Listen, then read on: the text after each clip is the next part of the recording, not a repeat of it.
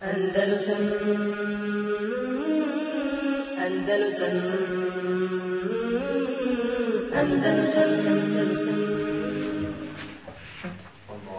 إن الحمد لله نحمده ونستعينه ونستغفره ونعوذ بالله من شرور أنفسنا ومن سيئات أعمالنا. من يهده الله فلا مضل له ومن يضلل فلا هادي له. وأشهد أن لا إله إلا الله وحده لا شريك له. وأشهد أن محمدا عبده ورسوله صلى الله عليه وعلى آله وأصحابه ومن تبعهم بإحسان إلى يوم الدين أعوذ بالله من الشيطان الرجيم يا أيها الذين آمنوا اتقوا الله حق تقاته ولا تموتن إلا وأنتم مسلمون يا أيها الذين آمنوا اتقوا الله وقولوا قولا سديدا يصلح لكم أعمالكم ويغفر لكم ذنوبكم ومن يطع الله ورسوله فقد فاز فوزا عظيما Nastavljamo sa komentarom Bulugul Merama.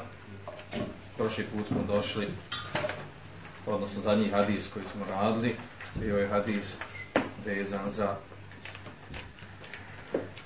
za muhu i njenu nečistoću i životinje slične njoj, insekte. Sljedeći hadis dolazi po redu 15. odnosno a, hadis govori, znači još uvijek smo u poglavlju kitabu Tahare, Babul Mijah, knjiga ta, o, o Taharetu, e, poglavlje voda koje govori o čistim nečistim vodama koje se smiju koristiti, koje ne smiju koristiti prilikom abdesta i gusula. Pa hadis koji je pred nama je hadis uh, koji govori o možemo nasloviti ga jel, pod naslovom ma, a, ma kuti amin al hayy fa huwa mayyit ono što se odsjeće od žive od živog ono je strvina. Ono što se osjeća od živog, ono je strvina, odnosno neđasat. Nečisto. Vidjet ćemo tekst Hadisa govori o tom. A nebi Vaked al-Laythi radijallahu anhu قال النبي صلى الله عليه وسلم قال قال النبي صلى الله عليه وسلم od Abu Waqid al-Laythi se prenosi da je poslanik sallallahu alejhi ve sellem rekao ma quti'a min al-bahimati wa hiya hayya fehuva mejit. Ono što se odsjeće od behimeta, od behimeta misli se od životinja čije meso dozvoljeno jesti, spomenut ćemo na koje se predsjedno životinja misli pod behimetom. Wahi je hajje, ono što se osjeće od, uh, od životinje, a ona je živa, fehuame i taj dio osjećen je strvina. Ahređeho je Budavud, o Tirmidiju, o Hasanehu, o Lafzu Lehu. Kaže, bilježi ga, uh, bilježi ga Budavud i Tirmizi, Tirmizi ga ocijenio dobrim, a uh, tekst Hadisa je od Tirmizija znači što je tekst hadisa pa ćemo ga sada komentarisati. Uglavnom ovaj hadis većina učenjaka ga a, spominje i navodi u poglavljima koji govore o hrani i o, o lovu. To je njegovo mjesto gdje ga trebalo spomenuti. Jer a, hadis govori o tome, ako se odžive životinje odsjeće dio tijela i taj dio što se osjeća, ona i dalje ostane živa, mesa se misli, jel, slično, ili masnoće, taj dio sjećeni se tretira po tekstu hadisa nečistim, strvinom. A odakle onda to da e, uh, Hafir ibn Hajar da navede ovaj hadis u poglavlju o vodama? Vjerovatno je uh, Ibn Hajar htio da pojasni da ako bi taj osjećeni dio od životinje koja je živa, Pa koja ostane živa nakon toga, ako bi došla pala u vodu, da bi ta voda postala nečista. Shodno onome kako smo pojasnili, kada, kada voda postaje nečista, ako u nju uđe neđaset, padne neđaset. Znači, to je smisao i cilj navođenja ovog hadisa na ovom mjestu. Inače, hadis govori o hrani, govori o lovo sajdu. Dobro. Uh, što se tiče ravi Ebu, eh, eh, Ebu Vakida Elejfija, on je uh, poznat po, po, ovim, po ovom nadimku, po ovom kunijetu. veliko je razilaženje oko njegovog pravog imena. Pa po nekim uh, učenjacima njegov pravo ime uh, El Harif ibn Auf, kao što kaže imam Tirmizi, primio islam na samom početku, uh, učestvovao u bici na Bedru, iako ima toga razilaženja, ispravno da učestvovao u bici na Bedru, na Bedru, uh, tretira se da je od stanovnika Medini, uh, e, otišao je u Meku, bio je u njoj godinu dana, a umro je 68. godine po Hiću. Znači, nema puno podataka o njemu. Znači, nije navedeno puno podataka o njemu u, u biografskim knjigama Ashaba. o čemu ovaj hadis govori? E, prije toga, naravno, da, da spominu vjerodostojnost hadisa. E, hadis, znači, e, ovdje je rečeno prenosi kako i Tirmizi, E, naravno mi sam već rekli nekoliko puta da nam to, da nam to postane stvar e, znači, jasna, a to je, znači, čim hadis nije Buhari i muslimu, nije da, da treba tražiti njegovu vjerodostojnost i šta su rekli učenjaci oko njegove pouzdanosti. Pa tako i ovdje. Uh, hadis, ovaj hadis, jedan isti hadis, podupire ga to što ga prenose četvorica ashaba u četiri različita rivajeta. A to je Ebu Sa'id al-Hudri, Abu, Abu Waqir Leithi, ovaj hadis kod nas, koji imamo Ibn Omer i Temimu Dari, radijallahu anhum. Znači, prenosi se četvorci ashaba. Skoro u svakom hadisu, ili u svom, svakom hadisu ima slabost.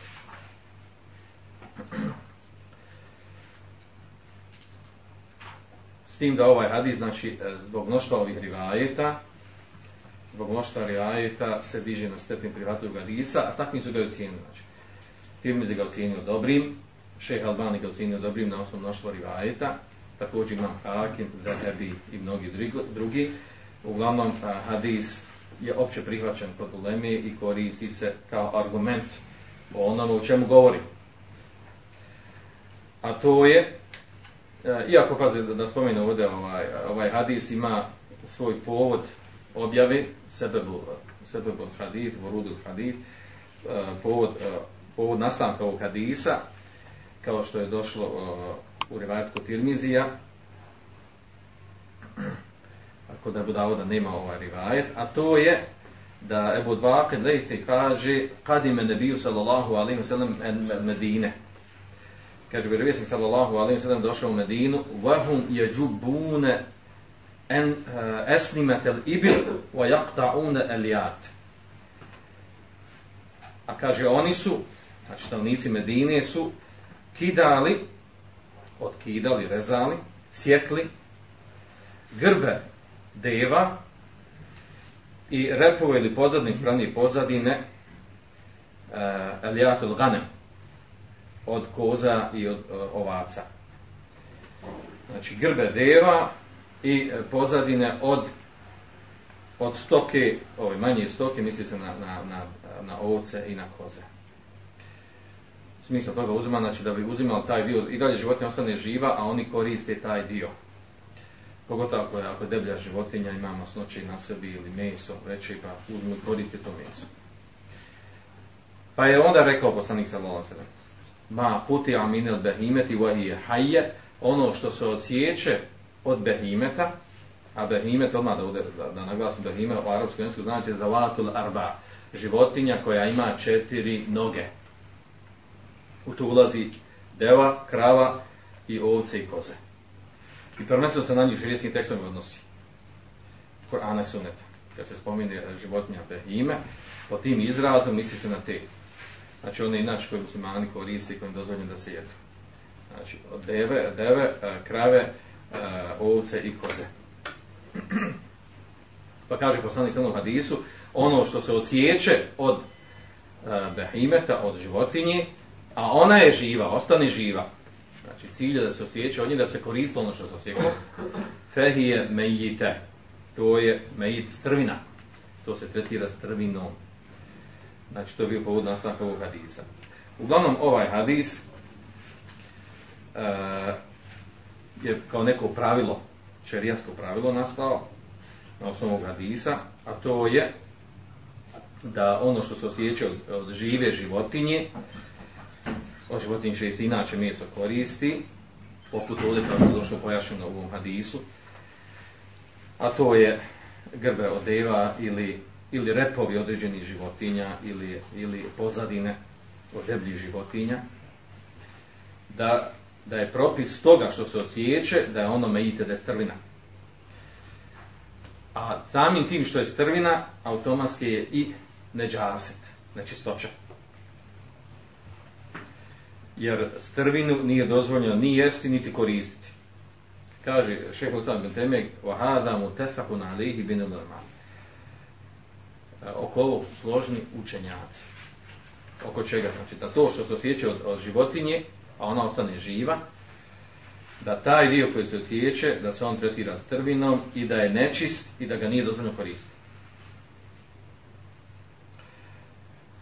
Uh, odmah da napominjem ovdje, znači, e, ovo je znači, opći propis, a što se tiče onog što se osjeće od životinja koje su kao strvine čiste, a to je došlo u prijetodnim hadisma koje smo spomenuli u jednom hadisu, a to je uh, skakavac i riba, kaže je punu tahira, ema vaka minhu fi ma'in, pa huwa tahir.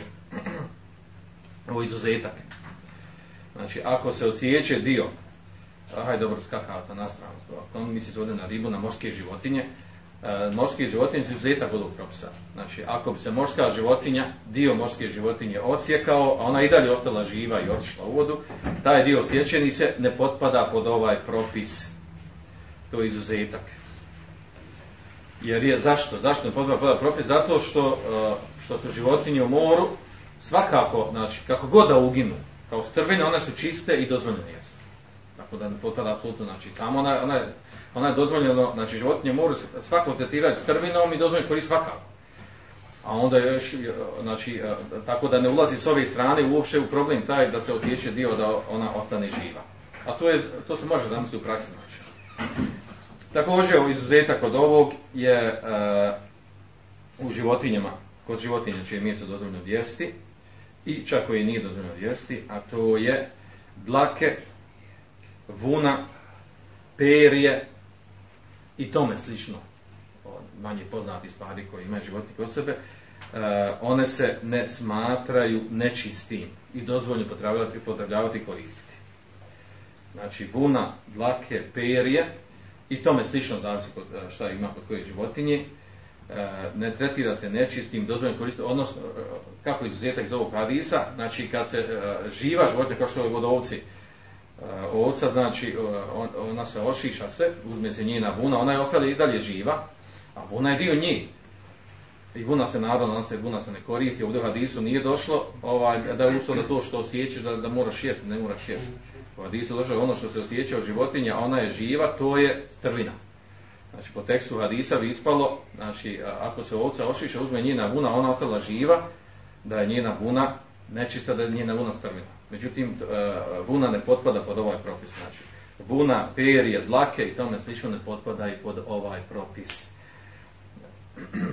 Nadam se da je jasno. To je što se tiče ovog hadisa, na svim smo završili e, ono što je ciljano. E, sljedeći poglav je Babul Anije. Poglavlje o posudama zašto je došlo ovdje sad naredno poglavlje o posudama? Zato što da, da bi se koristila voda u tečnom stanju, ona se obično mora koristiti u nečem. Nekoj posudi čvrsto. E, naravno da bi se iz tih, e, iz tih posuda se uzme abdes ili gusu. E, tako da je upotreba posuda znači šira od, od, od same potrebe posuda za hranu i za piće a, spominjanje posuda na ovom mjestu dolazi iz razloga tog e, što imamo određene hadise koji govori o propisima upotreba određenih posuda. Naravno, staro vremena su korištene e, posude, su korištene, e, pravljene su posude od koži. Znači, pravljene su posude od koži, pa još dodatno to ovaj komplikovalo ovu temu dok danas recimo imamo posude od, od, od čvrstih predmet, pri, eh, od predmeta koji su, eh, koji su recimo od, ovaj, od, od metala i tome slično, a recimo dok, dok staro vrijeme, znači eh, jako često i jako bila raširena upotreba kože, pa, pa će ovdje biti dosta hadisa spomenuto vezano za kožu i njihovu upotrebu. I mimo kože, naravno. Iz tog razloga, znači ima potrebe da se govori o da se izdvoje hadisi i spomenu hadisi u ovom poglavlju u korištenju posuda, u posudama koji se koristi narodna voda za abdest i za gusu. Osnova ovdje odmah da naglasimo, osnova upotrebi posuda je da su sve posude čiste, osim za koji se potvrdi u šerijskim tekstovima da su nečiste. E, ta osnova također se vraća i na vode, i na zemlju, i na sve što postoji. Osnova u svim stvarima je da su, da su čiste osim ono što nam se potvrdi, što je potvrdno šerijskim tekstovima i što potvrdi u praksi da je nečisto, da je došlo neđaset do toga, onda se to tretira nečistim dok se ne skloni ili otkloni neđaset. Šta je dokaz da je osnova da je dozvoljeno koristiti stvari e, i predmete, e, da je osnova da su one čiste i dozvoljene, e, e dokaz za to je e, kuranski ajet suri Bekara, 29. ajet, Huvaladi halaka lakum ma fil ardi džemija. On je onaj koji je stvorio za vas sve ono što je na zemlji. Sve što je na zemlji, Allah šanu stvorio zbog nas, zbog ljudi, da koriste ljudi. Kako ovaj ajet ukazuje na to da je osnova, da je sve dozvoljeno, da je čisto, zbog toga što je ovdje Allah Đelešanuhu čini imtinan, odnosno, odnosno iznosi svoju blagodat prema svojim robovima. A to je da je ono što stvorio na zemlji, da je to za njih, da, da sebi koristi. A ne dolazi u obzir da Allah šanu, e, da iznosi kao neku blagodat ono što nije dozvoljeno koristiti, što je nečisto. To je nelogično. Kako će biti nešto blagodat? I time da Allah Žešanuhu, e, da, da to iznosi svojim robovima, a da to bude zabranjeno i nečisto. Kako nešto nelogično E, a to u stvari ukazuje na to nešto što je blago, da ukazuje da je ono dozvoljeno i da je ono čisto. Tako da onda ovaj ajet ukazuje na to uvali je hala ma filar režime, ali šanov iznosi kao vid, uh, vid blagodati prema svojim robovima. Stvorio sam za vas, uh, e, zbog vas i za vas sve što postoji na zemlji.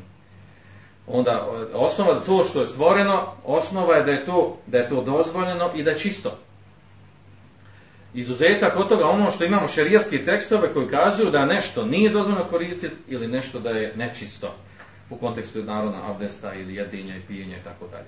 Nečistoća, vi znate, imaju dvije vrste nečistoće, imamo nečistoću ovaj, ajnije i hokmije. E, nečistoća ajnije znači da je stvar sama po sebi nečista. Poput, poput e, krvi hajza, poput, e, poput strvine, poput e, izmeta ljudskog E, mokraće ljudske i tako dalje. A imamo e, e, znači, nečistoću u prenesenom značenju. Nečistoću znači, u prenesenom značenju, to u smislu ono kad se osoba smatra da je nečista u stvari da ima abdesta ili da je nečista da, da je džunup. To je znači, nečistoća u prenesenom značenju. Znači, ta osoba može biti i tekako čista. A u stvari, po šest se tretira nečisto sve dok ne uzme abdest ili ne uzme gusu. Dobro, to smo već njime se spomljali. Prvi hadis koji govori o ovom poglavlju, je hadis od eh, uh, Hudejbi ibn Jemana radijallahu anhu. Njega bi mogli nasloviti, ovaj hadis, znači možemo nasloviti pod naslovom uh, Tahrimul ekli wa šubi fi anijeti zehebu fita. Zabrana pijenja, jedenja i pijenja u posudama od zlata i srebra. O tome govori hadis, u dva hadisa. Hadis nakon ovog također govori o istoj temi, a to je hadis uh, Eh, od Umu Seleme radijallahu anha. Pa ćemo spomenuti jedan drugi hadis i prokomentarisati. hadis eh, glasi an Hudejfet ibn Jeman radijallahu anhu kale kale nebiju sallallahu alaihi sallam od Hudejfet ibn Jemana se prenosi radijallahu anhu da je rekao eh, da je vjerovjesnik sallallahu alaihi sallam rekao la tešrebu fi anijeti zehebu fi da nemojte piti iz posuda zlatnih i srebrnih wala ta'kulu fi sihafiha i nemojte jesti iz njihovih uh, iz njihovih tanjira. fa inaha lahum fi dunja, zaista su one, te posude, njima na dunjaluku, njima ovdje se misli se na kafir, na mušike, na muslimane, volekum fil ahire, a vama su na ahiretu. Mutefakun alihi, hadis mutefakun alihi, znači bilježi Buharija muslim, prenosi se u rivajetu od istoga sahaba.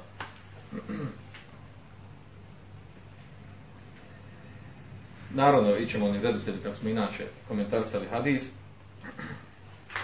Na to je od, od e, biografije Ravije pa dalje.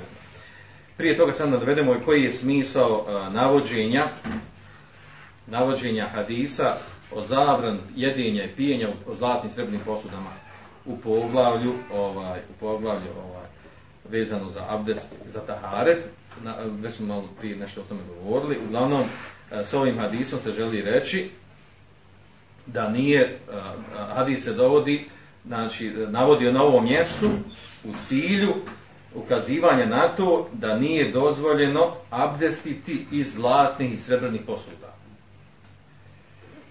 Znači cilj navođenja ovog hadisa na tom mjestu je zbog, to, zbog toga. Zašto? Jer ako nije dozvoljeno jesti, po tekstu hadisa, nije dozvoljeno jesti i piti iz posuda zlatni i srebrni, znači e, onda analogno tome nije dozvoljeno abdesiti iz takvih posuda. A onda naravno ima posljedica opet tog propisa, e, ako bi osoba i abdesila po onim koji smatraju da nije dozvoljeno, analogno, na zabran jedinja pijenja, onda dovodi se i upitnost da li valja abdest. Ako bi osoba abdesila iz posuda zlatni srebrni koristiće vodu čistu, ako bi uzela abdest, prekršila ovaj propis na oni postavu učinjaka koji smatraju da nije dozvoljeno koristiti zlatne srebrne posude za, za abdest, e, onda znači eh, ta, ta zabrana ukazuje na fesad da, da je na ništavnost abdest samog, da abdest nije ispravan. Dobro, da krenemo ovdje redom kad smo govorili prije da ćemo govoriti, a to je da spomenuo uh, biografiju uh, ibn Jemana radijallahu anhu. On je e, Absi, od plemena Abs, uh, e, u, sa, u muslimu sahihu je došlo da mu je e, o, ime Jeman koji ima ime Jeman da u stvari bio Husejf Huzeife ibn Jeman ibn Džabir Absi ime Jeman u stvari misli se na Husejem kao što je došlo u muslimu sahihu primio je islam i on i njegov otac pa su htjeli da prisustuju u bici na Bedru pa su ih odvratili mušici od toga. Također ova priča, ova događa spominta u muslimom sahihu. Nakon toga su učestvali u bici na Uhudu, pa su muslimani greškom ubili njegovog oca, jer nisu ga znali. Spominje eh, Muhammed ibn Ishak, da je Huzeife da sadaka bi bedene pardon, vidijet je bihi ala muslimin. Krvar koju je dobio od muslimana zbog ubijanja greškom kad ubije njegov otac, on je to udjelio kao, sa, kao sadako muslimanima. Zanimljivo ovdje ovako kad spominjemo ovaj, biografiju, ovo mala digresija, da kada sahabe spominjemo, uvijek uh, spominjemo iz njegovog života bitnu stvar šta učestvovali su u ovoj bici i onoj bitci. A te bitke su stvar učestvovanje u džihadu. Što znači da je džihad u islamu velika krupna stvar, kad fadl, kad neko učestvuje u džihadu i bude u džihadu, rodi se radi islama, radi muslimana, to je fadl, to je vrijednost. To je prvo što mu se spominje, najbitnije što mu se spominje od njegove sirije, njegove biografije. Nadam se da to svima pada u oči. Kad spominje bilo koji askar, odmah tamo traži kad je počeo, kod biti, počeo koliko bitaka je učestvovao sa poslanikom sallallahu alejhi wa sallam. Što tiče Hozefe ibn Emana, prenio mnogo hadisa od e, poslanika sallallahu alejhi wa sallam i ono naravno na, na najpoznatiji njegov, e, njegova specijalizacija u tome što je čuo poslanika sallallahu alejhi wa sallam to su e, hadisi o, o fitni koja se desila u ovom umetu i da je on je bio poznat i tako su ga zvali sahibu sir sahibu sir nebi sallallahu alaihi da je bio vlasnik tajni Allahov poslanika sallallahu alaihi wa sallam kakve tajne, poslanik sallallahu alejhi ve sellem se povjerio i rekao mu imena munafika. imena munafika koji su bili u Medini, koji su namjeravali da naprave nekakvu spletku i zamku vjerovijesnika sallallahu alaihi wa sallam. A to mu se povjerio kada se vraćali iz bitke sa Tebuka. Pa kaže sam Hudejfe, لقد حدثني رسول الله صلى الله عليه وسلم ما كان وما يكون الى يوم الى الى قيام الساعه kaže priča mi Allahu poslanik sallallahu alejhi ve sellem šta će biti sve do sudnjeg dana to krupni veliki događaj tako da je Huzeife bio poznat po tome da je poznavao događaje jedan sahaba koji najviše poznavao događaje koji se desu od fitne ovom umetu. Od svih događaja uopće. Od onog sukoba koji se desio među sahabima pa nadalje sve do sudnjeg dana. Ja nisam u tom kontekstu imam mnogo. Da sam Huzeife to spominje. Da je poslanik sa malo sam pričao, jedan, jedan dan je pričao, čitav dan je pričao o fitnama koji se desio u Metu. Huzeife radijallahu anhu je učestvovao u bitci Gazvet Handak i u bitkama nakon tih, a to je bitka protiv saveznika Handeku. Također učestvovao prilikom o osvajanju za vrijeme uh, Hilafeta Omar radijallahu anhu kada je kada je oslobođen ili osvojen Irak. Omar radijallahu anhu ga je učinio namjesnik, postavio za namjesnika u gradu El Medain, Perzijskom. I bio u tom gradu sve dok nije preselio 36. godine po Hiši. Nakon, neposredno nakon što je ubijen Osman radijallahu anhu. Kada se desila ta prva fitna među muslimanima.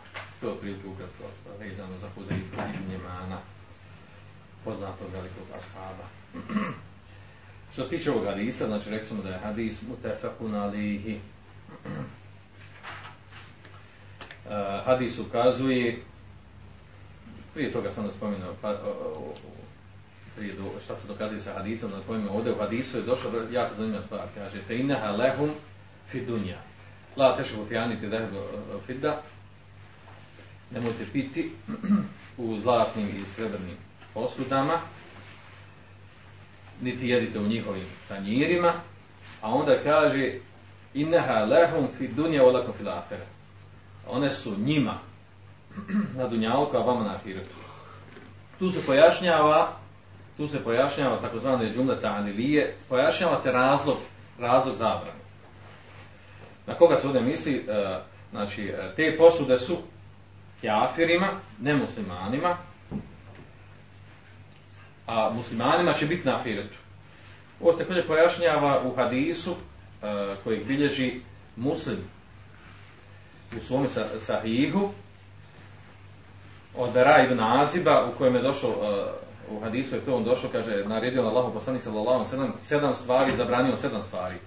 Od tih stvari koje je zabranio je došlo, kaže, nehana ani šurbi fil fidda, da, e, zabranio da pijemo u, e, u posudama od srebra, kaže fe innehu me ješed fiha fi dunja lem ješed fiha fil ahir. Jer kaže onaj ko bi, bude pio iz, te, iz posuda na dunjalku, neće piti iz njih na ahiretu. Tako da je pojašeno, znači, ta, e, dodatno pojašeno ovo što je došlo u ovom hadisu.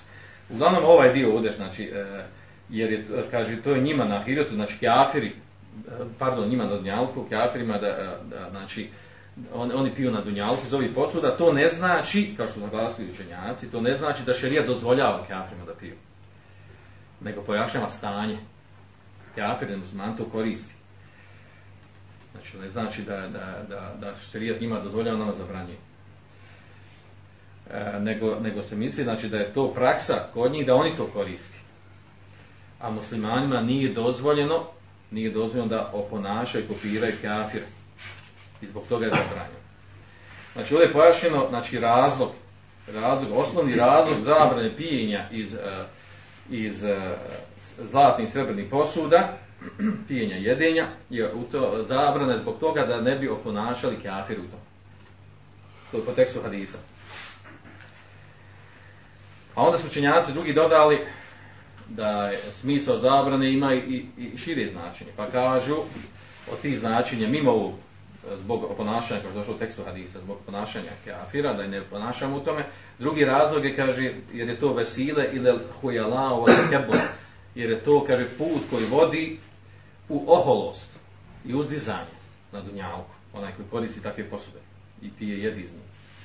Treći razlog, kaže, e, razlog zabrani je to kaže, jer je fiha, kaže, kesran li kulubil fuqara. U tome kaže, u tome se, sa time se, ako se koristi, ako određeni muslimani koriste, bogati muslimani to koriste, se posuđe, kaže, time lome srca fuqari U smislu, jel, ovaj, on bogat, on e, koristi uh, zlatni srebrno posuđe, posuđe, a o, o, znači, siromašni uh, ljudi nemaju čega da žive.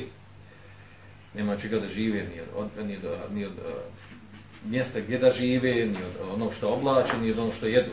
A neko koristi zlatno srebrno posuđe. Uglavnom, Ibn Kajim je ovaj, zanimljivo da je on, da je ona, on u knjizi Zadul Maad ovaj, rekao da je najispravniji stvar ono što je počne u hadisu, a to je da je smisao zabrani zbog e, toga da muslimani ne oponašaju kafire, a da ova dva druga razloga, da ova dva druga razloga je da, da, da su ona daleko od ispravnog poimanja toga.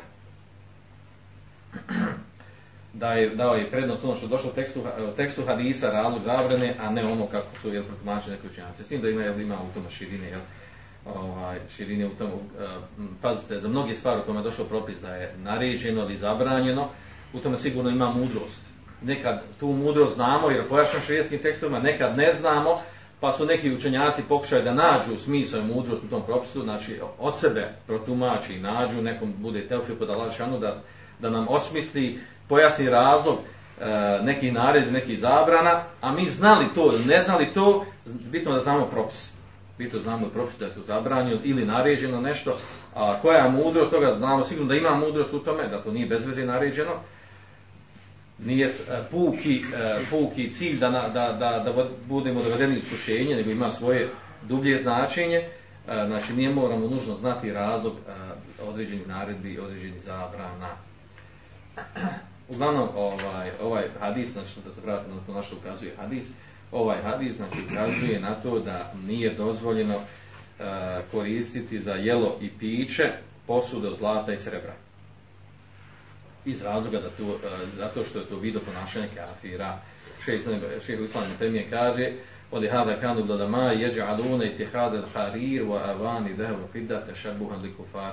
Zbog toga kaže učenjaci e, ovog umeta kaže, e, smatraju da je uzimanje svile i posuda zlata srebra da je to vid oponašanja kafira. Dobro.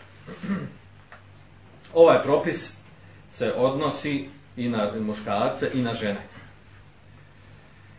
Znači svejedno, a onda sad ovdje ima to razilaženje. Znači po općim značenju hadisa se razumije e, svejedno bilo posuđe e, zlatno srebrno pozlačeno ili čisto zlato. Je bilo posrebreno ili čisto srebro. Znači opće značenje hadisa ukazuje na to. A onda naravno kod toga imamo razilaženje među učenjacima Znači, prvo mišljenje učenjaka, kod toga, znači složstvo oko toga, ako je čisto zlato, srebro nije dozvoljeno koristiti za jelo i piće. A onda imamo razilaženje ako je pozlačeno i posrebreno posuđe.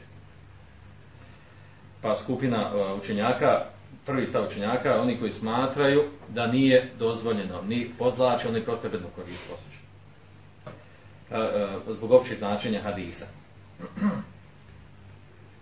Jer u hadisu nije pojašeno da li je pomiješano uh, srebro i zlato s nečim drugim ili čisto zlato i srebro. Dobro. Znači, a, ono što smo u početku su znači, ižmao, ižmao činjaka oko toga da nije dozvoljeno koristiti, znači, čisto zlato i srebro kao posuđe. Da je za hranu i piće, naravno. E, drugo mišljenje učenjaka e, smatraju, e, po pitanju ovaj, e, pozlačenih, postavljenih posuda, e, da one imaju blaži propis od toga. To je da je mekruh.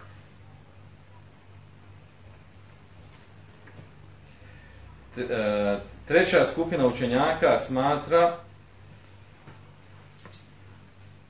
i čak e, smatra da je iđmana. a tome kaže, ako je to posuđe koje, e, u kojem pomiješano zlato, e, e, pomiješano zlato sa nečim što nije zlato, srebro sa nečim što nije srebro, i moguće da se odvoji zlato od drugog materijala, i srebro od drugog materijala.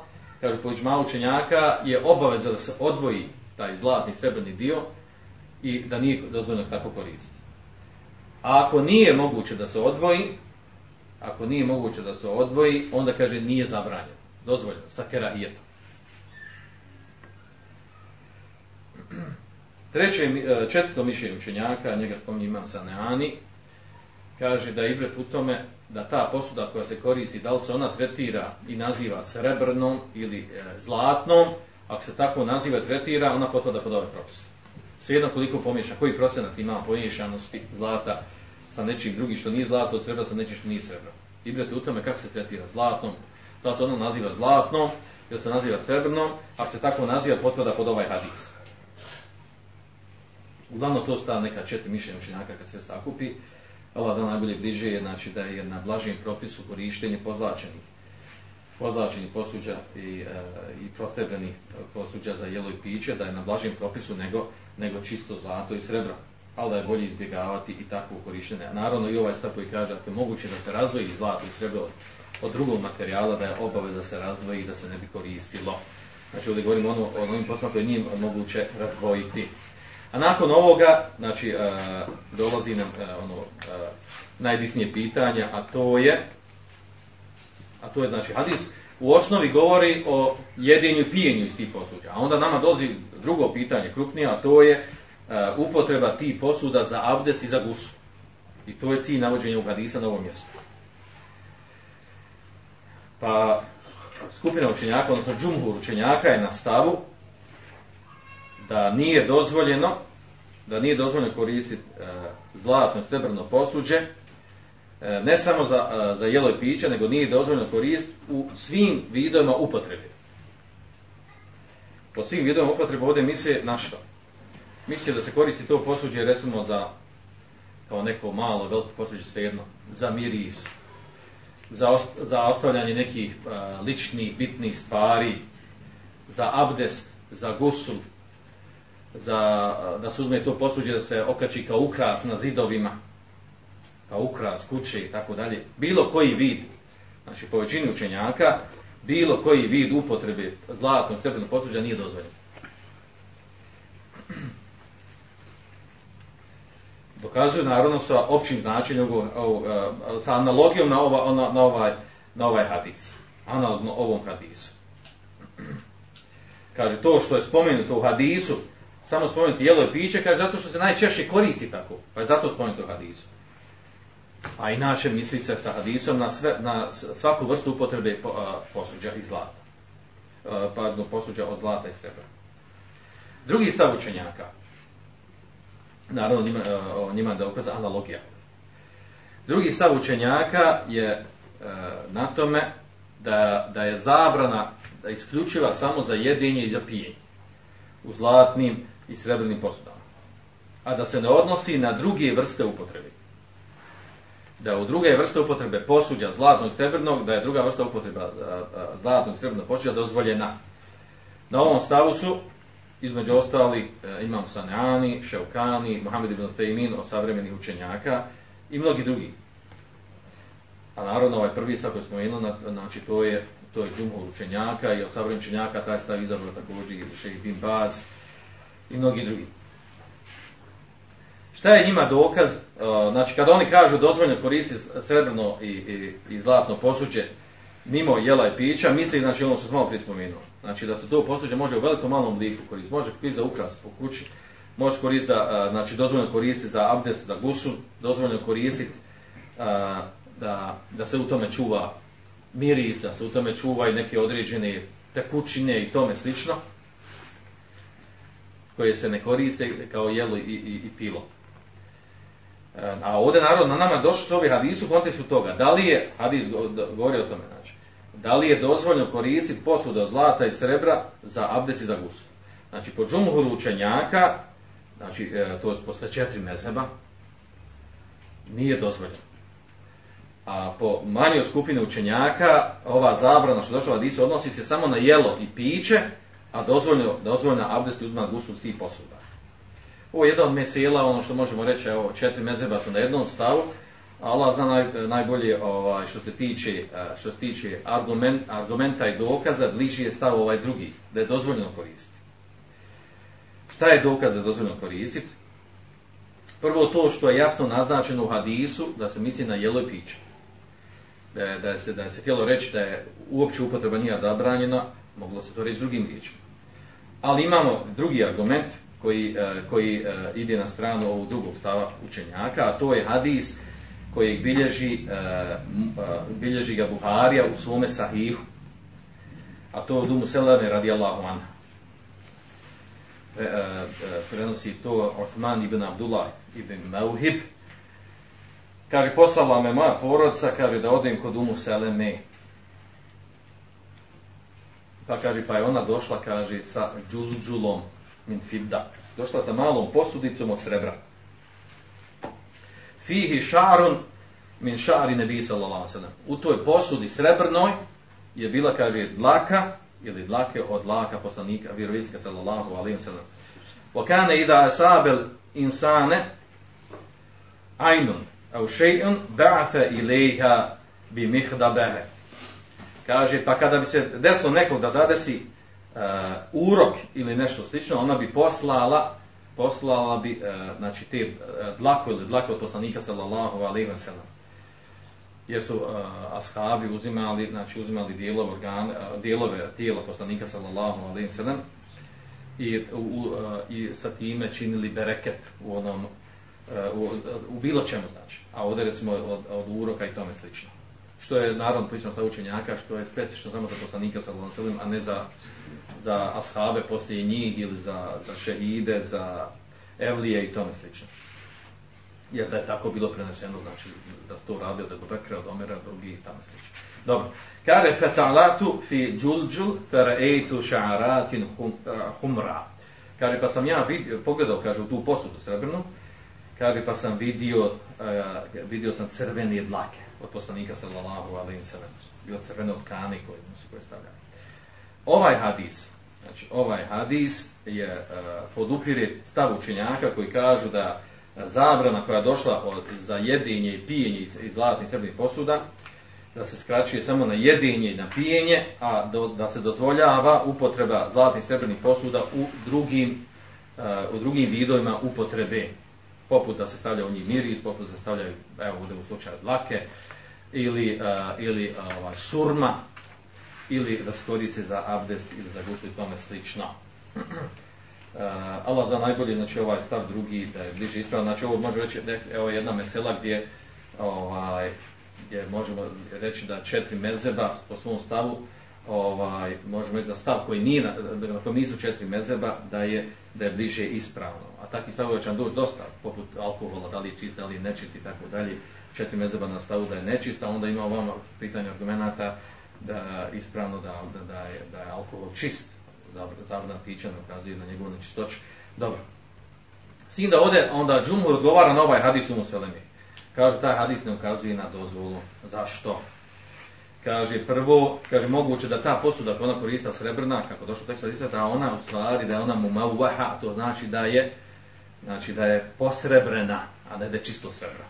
Pa kaže, to već malo važi, važi propis. Drugi razlog, kaže, prvo što kaže, došlo u tekstu tog hadisa, imamo, kaže, e, lagano razilaženje kod ravija koji prenosi taj hadis. Da li je spomenuta fidda ili kasa. Uglavnom ispravno da je učini rajeta i kod e, uh, muhakika, učenjaka hadisa, da je riječ o fiddi, o srebru. Tako da ovaj prigovor, jel, ovaj prigovor, jel, ovaj, do i ne stoji. Dobro, idemo sljedeći, sljedeći hadis a to je hadis uh, koji možemo nasloviti tahrimu, uh, ne ne, ovaj sljedeći hadis u stvari govori, podupiri ovaj isti propis prije toga, znači ćemo spomenuti taj hadis.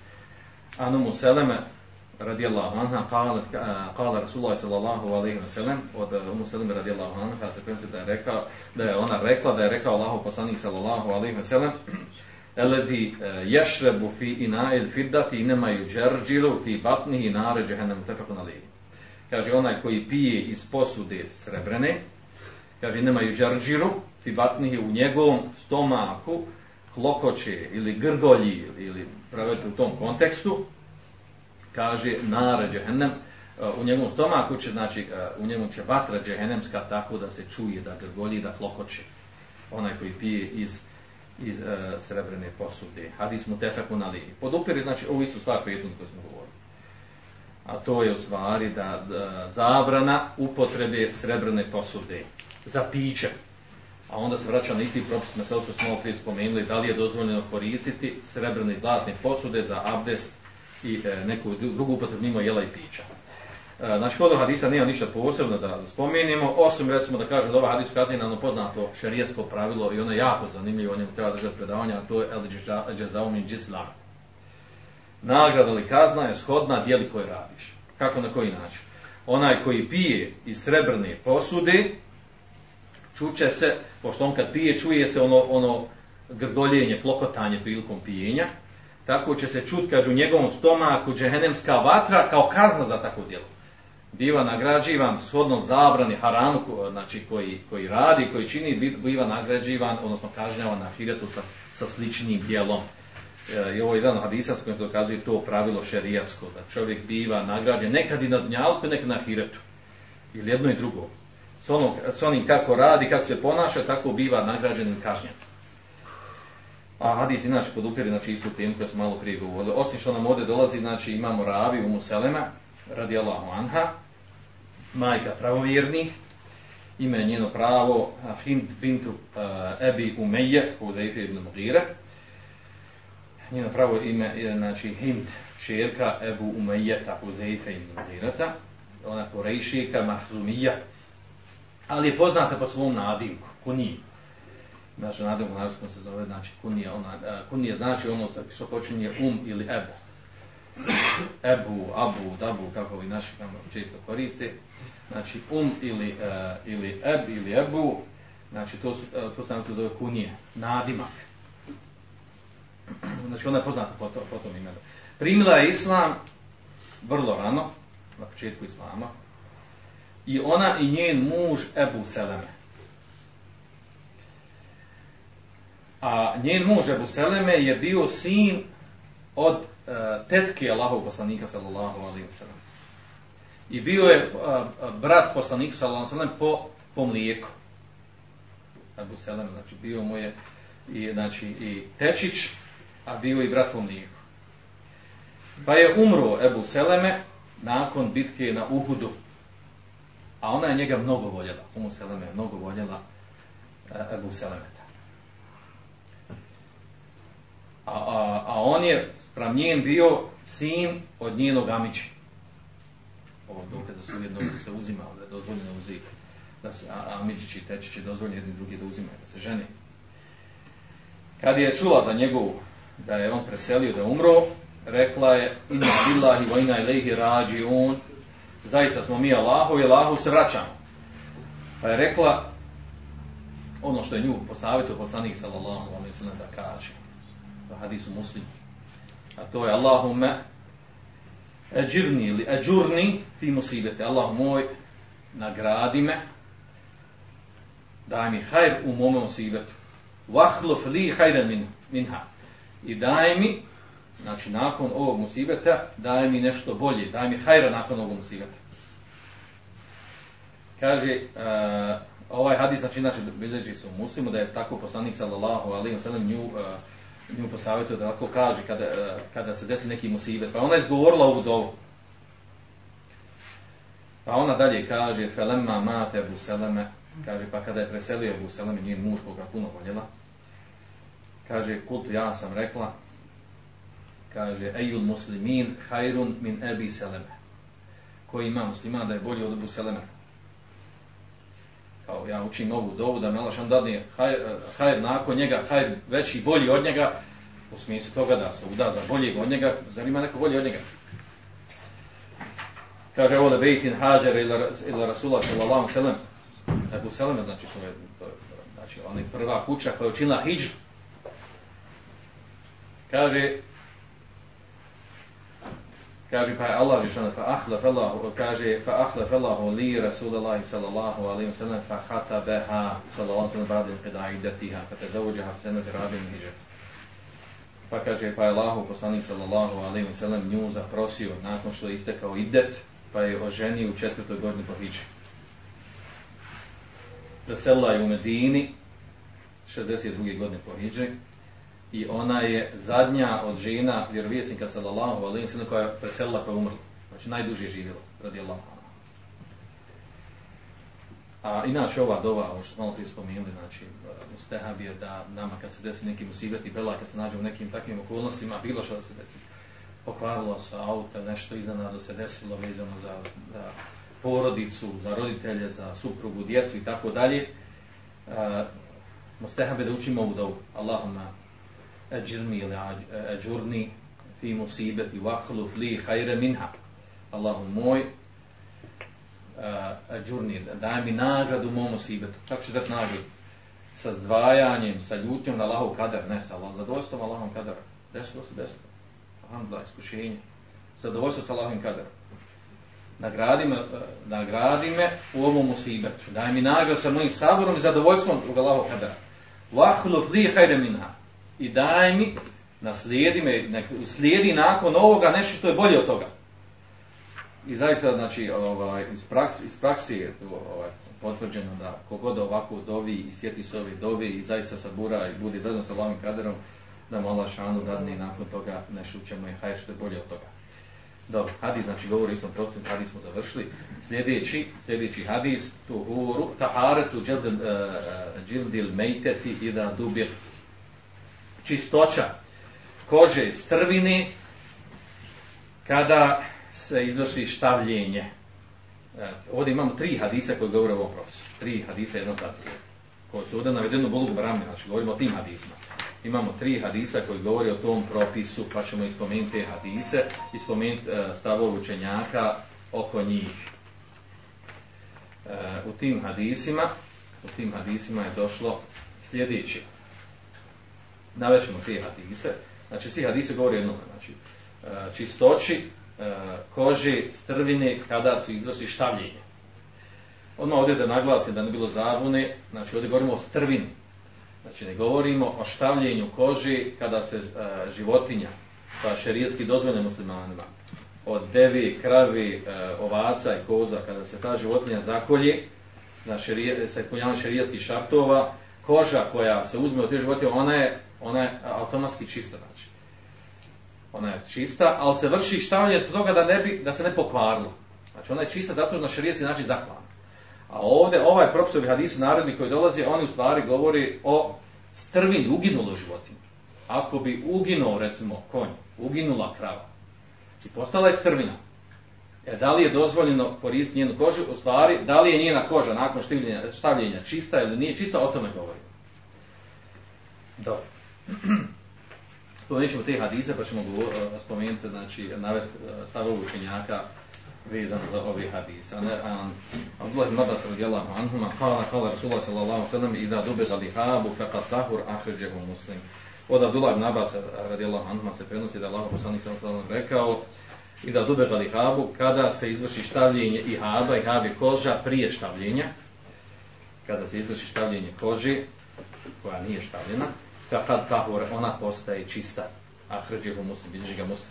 Oindel arba'ati, ako četvorice, četvorice znači misli se nakon Buhari i Muslima. A to je znači kod Ebu Dauda, Tirmizija, Ibn, uh, Nesai ibn Mađe. Ejuma i Habin Dubir. Koja god koža se štavi. Znači ima uh, drugačije počinje hadis. Koja god se, uh, koža se štavi, ona postaje čista. Sljedeći hadis, znači sljedeće dođe ovdje kod mene 19 pored su jedno redoslijed ima ja sam govorio da ima da ima različit redoslijed u ovim različitim zbirkama komentarima ovih hadisa sodno kako je e, ko od autora bilježio i e, e, vršio pisanje redoslijeda hadisa shodno da li je razdvajao rivajete kao poseban hadis ili rivajete jednog istog hadisa svrstavao svrstavao pod, pod jedan hadis. Sljedeći znači an, عن سلمة ابن ibn Muhabbiq الله anhu قال od Seleme znači da radijallahu anhu da je rekao kale Rasulullah sallallahu alaihi sallam da je Allah poslani sallam rekao di babu džuludil mejteti tuhuruha štavljenje koža strvine je njihovo čišćenje Sahahu ibn Heban ibn Heban ocjenio ovaj hadis vjerodostojin e, sljedeći hadis 20. po redu an mejmuneta radijallahu anha kalet marra Rasulullah sallallahu alaihi sallam bi šatin je kaže Allahu poslanik sallallahu alejhi ve sellem od Mejmune radijallahu se prenosi da je rekla e, da je Allahu poslanik sallallahu alejhi ve sellem prošao pored ovce koju su vukli, znači vukli, e, skupina ashaba su vukli pored sebe. Kaže, pa im je rekao, fa law lau ahaltum kaže, kada bi uzeli njenu, kada bi uzeli njenu kožu, fa innaha inaha mejte, pa su ono odgovorili, ona je strvina, znači ovdje reći u oci, e, strvina, znači uginula. Pa kale, pa on odgovorio njima, jutahiru hal ma'u wal qaredhu, čini je, kaže, čistom voda, i qared ovdje prevodi se na raznorazne načine, e, ovaj, karez šta znači, list mimoze ili na drugim mjestima nekim drugim, drugim nazivom, e, samo da pogledam kako se zove, list drveta selem, da se je li shodno kako ko preveo. Uglavnom, uh, ovaj hadis bilježi Ahrađu Ebu Dawud Nesaj, a ovaj hadis znači, bilježi ga Ebu Dawud i Nesaj. Uh, e, što se tiče, uh, da, odmah, da odmah riješimo ovaj, takrič hadisa, odnosno ocjenu hadisa, znači ovdje imamo tri hadisa, ovaj prvi hadis bilježi ga muslim, što znači da je dostan, ovaj dodatak po četvorici, koja god koža se štavi, ovaj dodatak uh, E, ocjenio Tirmizi da je, da je sahih i što je ispravno drugi učenjaci potvrdili da je sahih, taj dodatak, Ejuma i, ba, i, i, i Habin, koji god, koja god koža se štavi.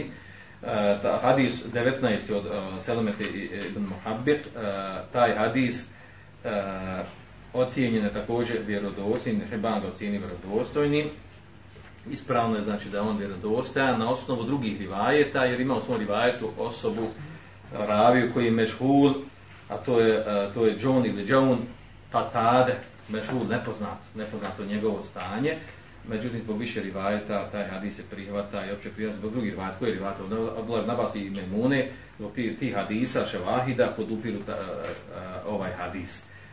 Uh, hadis od Memune, ovaj treći, koji bilježi od Audine Saji, uh, također i taj hadis je ocijenjen, ocijenjen je vjerodostojnim, pogotovo što ima u njemu određene slabosti, ali ga podupire, ima od, oko ravija, neki ravija razilaženje da li su pouzdani, nisu, ali ga podupire drugi hadis koji bilježi Buhari muslim u svome sahihu, a taj hadis od Ulak Nabas radila Anhuma, kaže mr.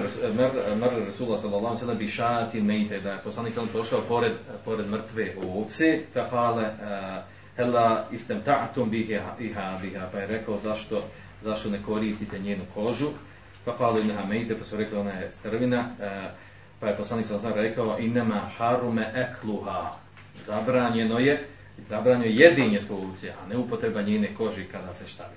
Uglavnom, znači, e, što se tiče ovih hadisa, e, znači, vjerodostojnosti opće su prihvaćeni u ovim rivajetima, kako su spomenuti ovdje. Dobro. Onda, nakon toga, znači, imamo ovdje što se tiče Ravija, od Abdullah Nabas smo već govorili o njegovoj rivajete, o Memuni, o njegovoj biografiji, govorili smo o Memuni radi Allah, također o njenoj biografiji, ostalo je samo još Selemet ibn Muhabbir, Selemet ibn Muhabbir uh, eh, Huzeli, što kao što kaže imam Nevevi, kaže njegovo ime pravo Sahar, eh, kod po nekim drugim biografičarima imamo Rabija, a, a njegovo kunije je Ebu Sinan. Prenosi nje, od njega njegov sin, e, Hadise prenosi od njega njegov sin Ibn Sinan i uh, John Ibn Qatade, koji smo malo prije spomenuli, da je među nepoznat, i Hasan al-Basri prenosi od njega Hadise. Uh, ovaj ravija, Salamet ibn Muhabbir, uh, Hudeli, od njeg se prenosi 12 hadisa Allahov poslanika sallallahu alaihi wa sallam. E, sad možemo proći, prijeći direktno na propis vezan za ovaj hadis. Znači, uh, osnovni propis vezan za ovaj hadis je u stvari korištenje, upotreba, upotreba kože, strvine nakon štavljenja. Pa ćemo spomenuti stavove učenjaka. Neki učenjaci uopćeno eh, stavove uopćeno upotrebe kože nakon štavljenja govori, glavno opće, opće poznata dva stava.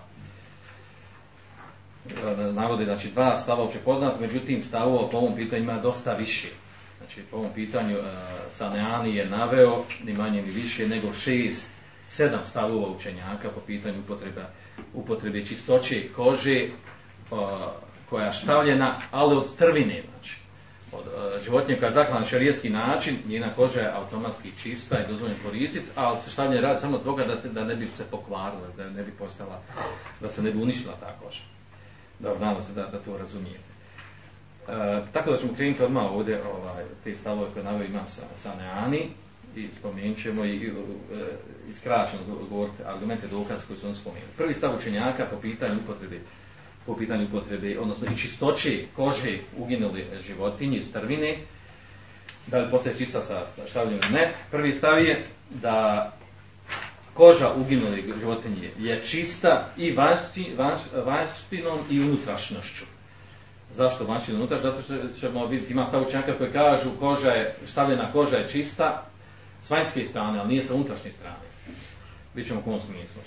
Kaže, i u tome se ništa ne izdvaja, dokaz za to je hadis uh, Ibn Abasa, a to je ovaj hadis u kojem je došlo e, uh, i da dubigali habu kakatahur, kada, kada se koža koja nije štavljena štavi, ona postaje čista i još i rivajetu dodaje ejuma i habim, koja god koža se stavi, ona je čista. Uh, na ovom stavu su, na, ov, na ovaj stav su inače zastupali a, Alija od Ashaba Alija radijallahu anhu i Abdullah ibn Mesud. A što se tiče e, znači što se tiče drugi, e, drugi učenjaka, od savremenih učenjaka, znači, znači četiri mezeba nisu na ovom stavu. E, na ovom stavu se između ostalo Zahirijski me, mezeb, evo Davu Zahirija, ovaj stav odebrao i imam Ševkani. znači to je prvi stav učenjaka. Znači da je ta koža i vanjšina unutra što da je ona čista i da se od nje ne, ne izuzima ništa. Drugi stav učenjaka je da štavljena, e, da, e, da koza sa štavljenje ne postaje čista. Na ovom je velika skupina učenjaka. I to od Askaba se prenosi, skupine Askaba. Na tom stavu je, na, na tom stavu su ovaj, e, mnogi učenjaci e, e, e zauzimaju taj stav na osnovu onog što je došlo u hadisu, što je došlo u hadisu, spomenut ćemo taj tekst hadisa i taj hadis malo donekle buni u čitavom selu, a to je e, to je hadis u koji koji bilježi e, koji bilježi četvorica i da rekutni Behaqi ibn Hibban u tom hadisu je došlo da je poslanik sallallahu alejhi wa sallam rekao ela tantafiu min al-maytati bihabin e, kaže wala asab nemojte kaže koristiti od strvine od uginule životinje ni kožu ni asab asab misli se odna tetivena žila nemojte ništa koristiti da je ovaj hadis vjerodostojan, znači on je, on je jak argument da, nije, da koža nije dozvoljeno koristiti nakon štavljenja od uginule životinje. Uginule životinje koje uginje. E, znači nije do, dozvoljeno, niti ona čista, niti je dozvoljeno koristiti nakon štavljenja. Tirmizi had, kaže da ovaj hadis je hasan. I da je ovaj hadis u stvari derogirao hadis od Abdullah ibn Abasa i drugi hadisa. A onda imamo jedan opći prigovor na ovaj hadis, a to je da ovaj hadis ispravno po pitanju njegovog seneda, da on mutarib. Sened ovog hadisa, znači prvi prigovor ovom hadisu, znači hadis ukazuje na zabranu korištenja kože uh, uginule životinje. Latan tefiju minil mejteti. Nemojte koristiti od, od, od strvine uginule životinje i hab u. Niti kaže i hab kožu, niti tetive živa. Uh, e, prvi problem kod ovog hadisa znači da je on mutarib u senedu, a i u metnu. Po pitanju seneda, znači ima e, učenjaci govorili o tome, odakle dolazi, e, po pitanju seneda, znači ko prenosi od koga i tako dalje, mi smo govorili e, u posebnom, kad smo govorili o hadisima, o mustalama hadisa, što znači terab u, u senedu. A onda imamo također i u metnu, i u metnu je došlo neki uh, takjid, uh, takjid, odnosno ograničenje, da se ne koristi uh, koža i ovo da se koristi tri dana, jedan dan, tri dana ili više dana i tako dalje, a došlo rasim, tako da imam znači poremećaj i u lancu prenosilaca i u tekstu hadisa. I zbog toga ima slabosti. I imam Ahmed ovaj hadis na kraju pre, e, pred kraj života ostavio stav i rad po ovom hadisu. Druga stvar, ovaj hadis, e, drugi prigovor u hadisu, da ovaj hadis ne može biti da derogira hadise prijetodne jer je slabi po senetu. Ne može hadis koji je slab i u stvari ovaj, su drugi hadisi u mnoštvu, e, rivajet koji smo slijedom mnoštva shaba su jači jači i senadom i značenjem od ovog hadisa. Znači, jer preneseno skupine ashaba da koža sa štavljenjem postaje čista, e, koža od e, strvini sa štavljenjem postaje čista. Ovdje kad kaže e, strvine, misli se ovdje na uginulu, uginulu kravu, uginulu konja, uginule životinje, meso, inače dozvoljeno jesti, pa da njihova koža sa štavljenjem koristi nakon štavljenja. A, to spominje od, od skupine ashaba, da Abdullah ibn Abbas, Umu Seleme, Enasa radijallahu anhu, od Selema ibn Muhabbeka, od Ajše, od Mugirat ibn od Ebu Mame, od Dula ibn Suda, znači to je velika skupina ashaba koji prenosi, uh, prenosi značenje da, se, da je dozvoljeno koristiti kožu strvine nakon štavljenja. Treća stvar, U hadisu je došlo, nemojte koristiti, late tefio minel i bi i nemojte koristiti od, od, od, uginule, e, e, od strvine i hab. I hab znači koža prije nego štavljena. Tako da ovaj hadis u stvari ne kazuje zabranu I hab znači kožu prije štavljenja. Da u stvari presučen onaj dio u hadisu, ako bi se stavila ta koža izišlo izvršilo štavljenje, da je dozvoljno koristiti. Dobro. Tako da ovaj, znači, ovo, ovaj stav, ovo mišljenje je, e, e, je, je daleko od ispravnog. Iako sam ima sanjani kaže, e, kaže azheru laqval delina, kaže najjači stav po ovom pitanju po snagi dokaze ovaj hadis. A onda sam prigovorio tom hadisu, pa čudno je da je izabrao ovaj stav. Dobro, sljedeće mišljenje. Treće mišljenje koje kažu, kaže koža uginule životinje, kaže postaje, e, kaže džildometri, kaže e, jathur, kaže postaje čista, e, znači postaje čista, kaže, i to kaže od bilo koje životinje. E, uh, ali one, kaže, koje, čije meso dozvoljeno jesti. Uslovili su ovdje šat, a to je dozvoljeno, znači, koža postaje čista e, i dozvoljeno koristiti nakon štavljenja životinja čije meso dozvoljeno jesti. Dokazuju to sa, sa rivajetima koji su došli ovih istih hadisa u kojima je došlo dibabuha zekatuha. Štavljenje, uh, dibabuha, štavljenje kože je u stvari njen zekat. Zekat znači klanje šerijasko. Pa tako kažu, jel, a šerijasko klanje ide samo na one životinje koje je dozvoljeno jest meso. Pa su to dvoje spojili i zastupaju ovaj stav. Četvrti stav učenjaka kažu da sve životinje, sve kože životinja, kada se izvrši njihovo stavljenje strvina, je dozvoljeno. Čak kaže, E, e, sve, svi životinja, kaže, osim ovdje izuzetak pravi, znači do prvog stava. Izuzetak je, kaže, sve kože mimo svinje. A ovo je, e, inače, mezeb Ebu Hanife. Peto mišljenje e, kažu dozvoljeno koristiti sve kože nakon štavljenja uginuli životinja, osim svinje i psa. Za svinju, kaže, imamo kuranski ajna inahu, inahu rič, e, što je tema za sebe da ga komentaričemo sura Anam 145. ajet, gdje, gdje, gdje je nazvano svinjsko meso ričicom, znači nečistoćom, a kaže pas, kaže, one analogno na svinju. A to inače stavi mama šafije.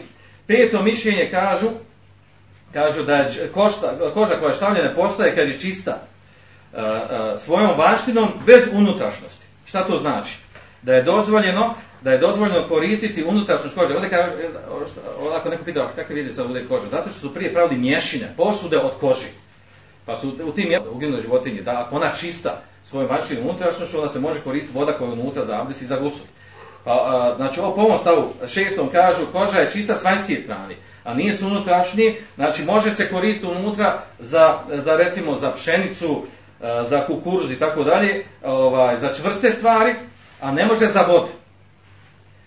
Inače ovo prenosi se od imama Malika koji smatra da time se spaja rad o svim hadisima.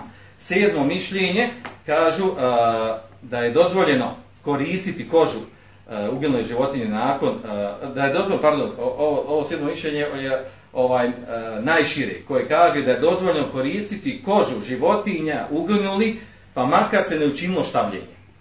Šta im je dokaz? Kaže, dokaz je hadis mutefku na liko, smo spomenuli malo prije, a to je da je poslanik sallallahu alejhi hadis tako da je poslanik sallallahu alejhi ve naišao pored e, ovce koja je bila e, koja je uginula, znači bila strvina, pa je pitao što ne koristiti njenu kožu, pa su oni rekli ovaj zato što je strvina, pa on rekao zabranjeno jedenja, nije zabranjena koža.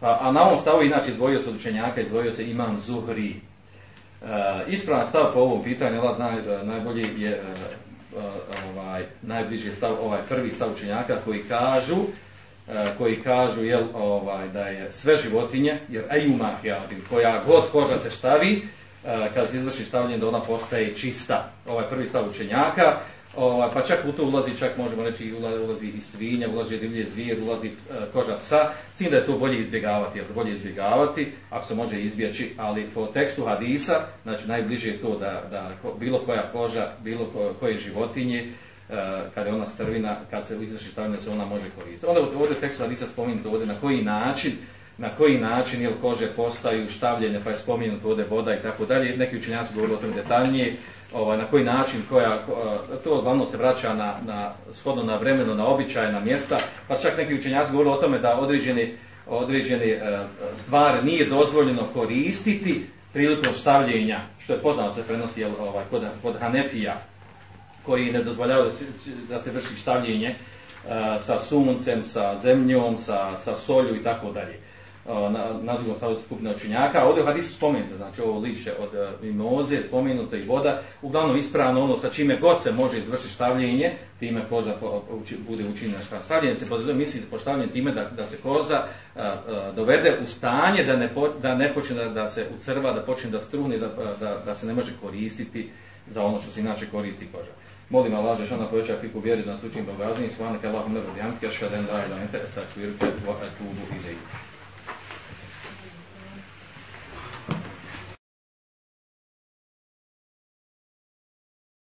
Andalusam Andalusam Andalusam Andalusam